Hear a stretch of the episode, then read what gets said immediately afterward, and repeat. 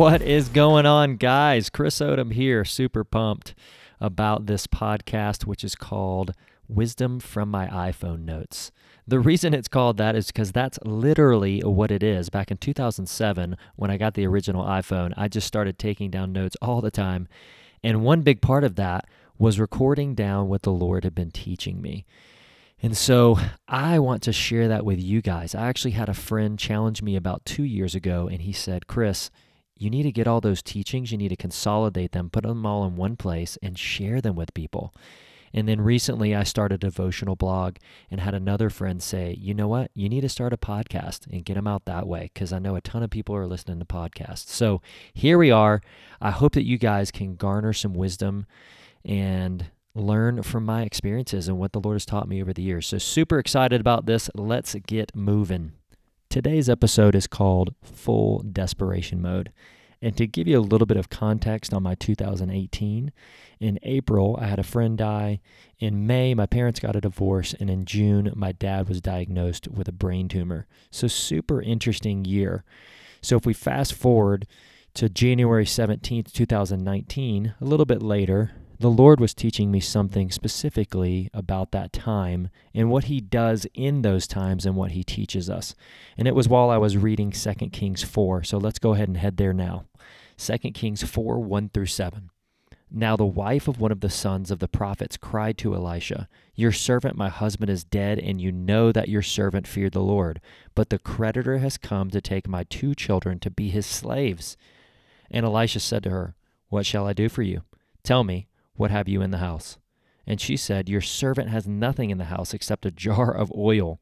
Then he said, Go outside, borrow vessels from all your neighbors, empty vessels, and not too few. Then go in and shut the door behind you and your sons, and pour into all these vessels, and when one is full, set it aside. So she went from him and shut the door behind herself and her sons. And as she poured them, uh, as she poured, they brought the vessels to her. When the vessels were full, she said to her son, Bring me another vessel. And he said to her, There is not another. Then the oil stopped flowing. She came and told the man of God, and he said, Go, sell the oil and pay your debts, and you and your sons can live on the rest. So when I read this originally, a lot of times I kind of just skip over and I just say, Oh man, what a cool miracle. And then I go on to the next. But there was a deeper lesson that the Lord wanted to teach me here, which was asking a couple questions. And one of those questions was, why did Elisha do the miracle so late in the story? Because if you look at it, her husband died, then she started accumulating debt. Then the creditor came and threatened to take her son away as slaves. So the timing of this is crazy. Why did God wait so long? He could have very easily done it right after her husband died. I mean, can you imagine having your husband die and leaving you with your children? How much anguish would you be in there? So why didn't he come there? Or she starts accumulating debt. So why didn't he start coming then? The creditor now comes and then he decides that's the best time. Honestly, I have no idea. I can't enter into God's timing and understand why he does things and why he does things the way that he does. God is mysterious. I'm not going to try to enter into that. But what I do know is that through her pain and desperation, God did a crazy miracle. And sometimes God brings us to that place of utter desperation. And it's not until that moment that he works the crazy miracle. And that's to make us rely solely on him. I love this verse in 2 Corinthians 1 8 and 9 that says, We were so utterly burdened beyond our strength that we despaired of life itself.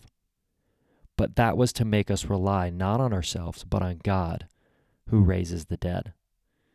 So sometimes the Lord brings us to that place of utter desperation so that he can bring more dependence on him. Let us be men and women who are solely dependent on God and understand at those times that that's what he's wanting to bring about. It's hard. Yes, it's very hard.